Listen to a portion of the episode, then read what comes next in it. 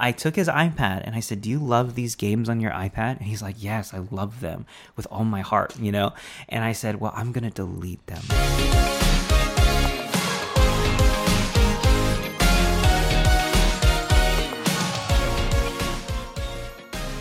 Welcome to our podcast. How's it going? We're so glad you're here today. It's going to be a really good one today because we are talking about something near and dear to our hearts, which is blended families. Blended families. So, if you don't already know, David and I are we have a blended family. Yes, so all mixed. Yeah. So I had two children, and I have one. And so the oldest one, David, she's up in New York. Yeah, and she's just turned 15.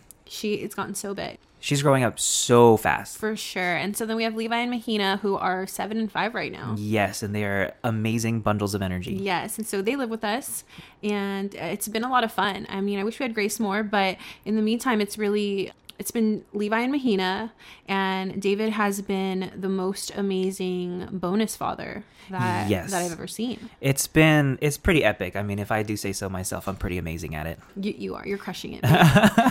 So yeah, we just wanted to share like some tips on what's helped us. And I understand that at the age that Levi and Mahina are, they're really young. So it's a little bit easier probably for others who have maybe older children in this situation. I mean, I love Grace. I wish we had more time with her, and the times that we are with her, we just soak up every minute, every second that we have. Yeah, we really do.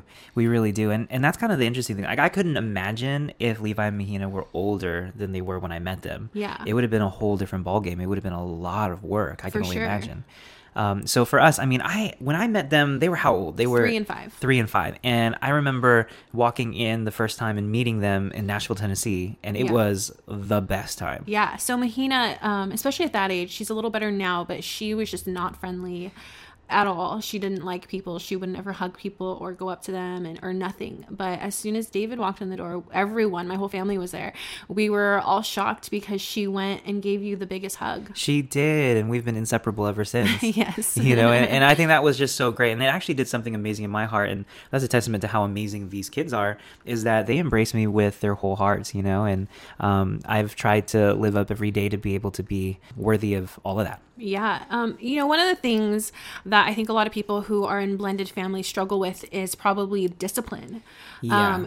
How do we discipline the child? And, you know, I think somebody told me, or I read it somewhere, I'm not quite sure where I learned this, but someone said, you know, you're only going to have your kids at home for 18 years. It's true.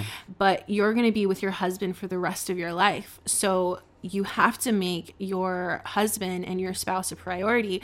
And that even means when you're in a blended family. Yeah. And that was actually something very huge, because I remember when you made that conscious decision, like, you didn't really talk about it too much. You didn't really mention it, but I could see a very visible initiative on your part to make sure that that was the case. Yeah. So one of the things that we don't allow is if the kids ask David for something and he says no, and then they come and ask me, I will always ask, did you ask David? And if they say yes, but he said no, or they say, oh, we didn't ask them, I actually still go ahead and make them ask you first. Yeah. Before I give my answer. And that's like been huge for me. I think that actually does my heart really good. And as well as it provides a place of honor in me feeling like I have a very strong role to play inside of this dynamic. For sure. I remember Mahina, when I think it was like a little bit before her 4th birthday, or maybe she was already 4. She was, I don't know where Levi was, but Mahina was like having an attitude with David, and I'm in the kitchen. I think I was like cleaning up or something. And you come out of her room and you're like, Leilani, she's just not listening. She's like throwing a fit. And so I looked at David, and in my mind, I was like, okay, I can go in and I can discipline her.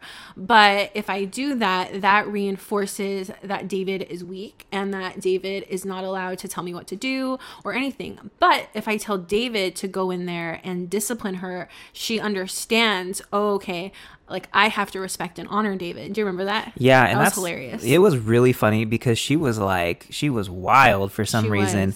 But after that moment, it really started to improve and things got better on a discipline side. For sure. And so now actually when I communicate with Mahina, I actually don't I don't think I ever raised my voice with Mahina, because we've got that kind of connection now and that communication where all I had to do is actually say something very quietly and she understands and she just follows and she does it. And that would not have happened if we didn't set at the beginning a standard that the children are able to live by and walk by. So now they know there's no wiggle room with us. There's definitely not any type of wiggle room. And I can understand how for some people this would be an issue for them, or it'd be really hard for them to let the step parent come in and take a little bit more dominance and control. I don't think anything's wrong with it, even if you feel like it's too late or anything. I think that you have to. Your children have to honor your spouse. They have to respect your spouse. And, you know, the amazing thing about Levi and Mahina is I love how much they love David.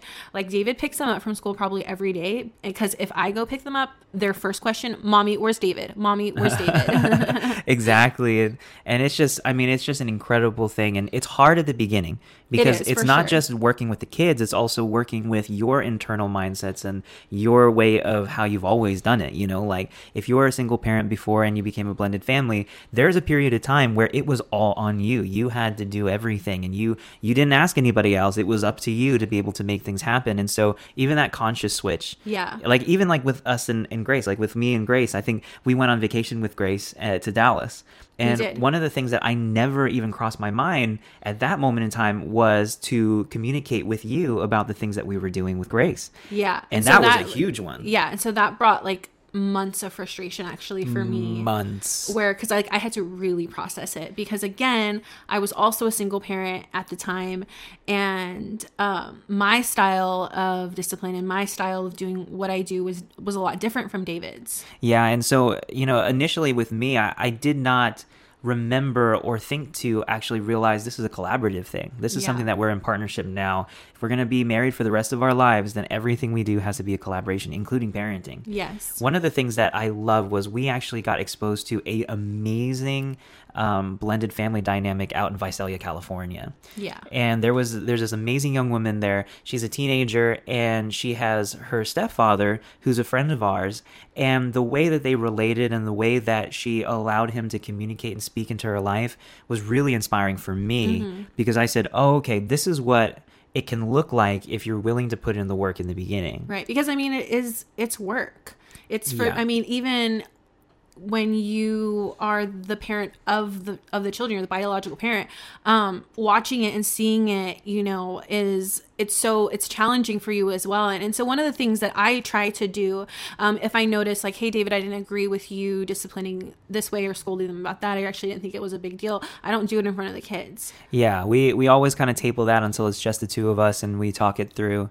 And that's kind of something that's also very important, is that you have to make sure that your ego is out of the way with any of this stuff. Yeah. Because it's very easy to get defensive. It's very easy to say, well, you know, where were you or anything like that. But the reality is that you have to take your ego out, and that helps a lot, because you know, the reality is that the birth parent has had a lot more experience and a lot more time, and for the one that's kind of blending in, there's a learning curve there. You know, and if you get the ego out, it helps speed up the learning curve so much more. Yeah, and even for being the birth parent, you know, we kind of operate on instinct.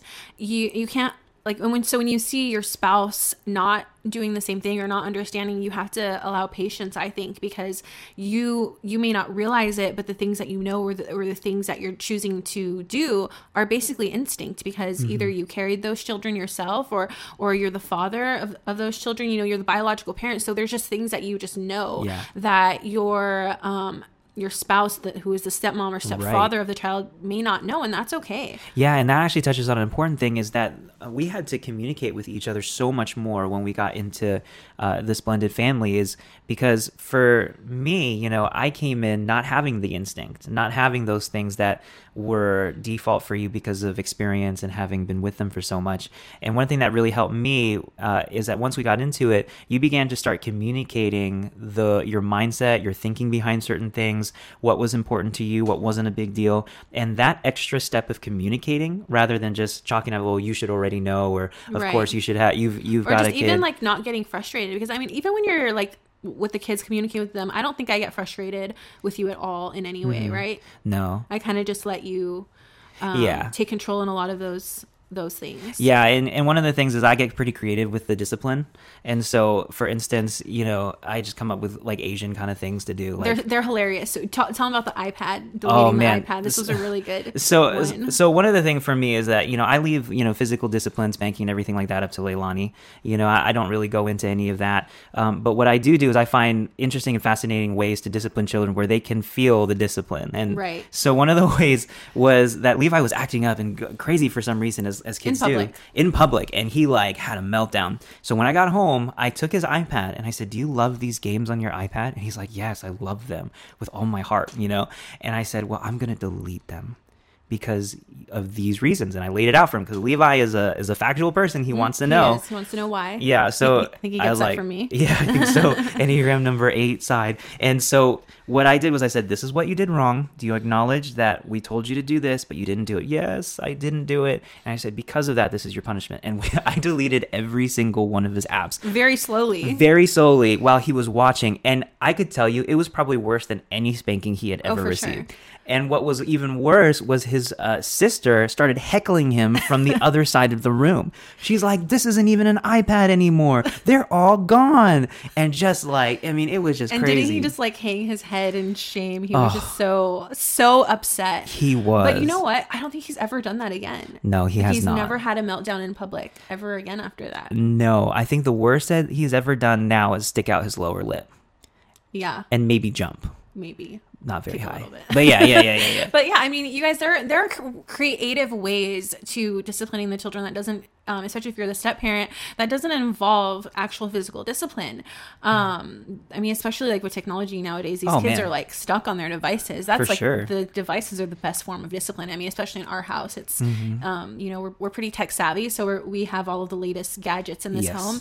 So it's definitely been something that we've used as a discipline tool. I mean, I know people talk about how like bad technology is for your kids and all that, but truth of the matter is that these kids love that technology, and we found ways to use it to our advantage. I think is so true.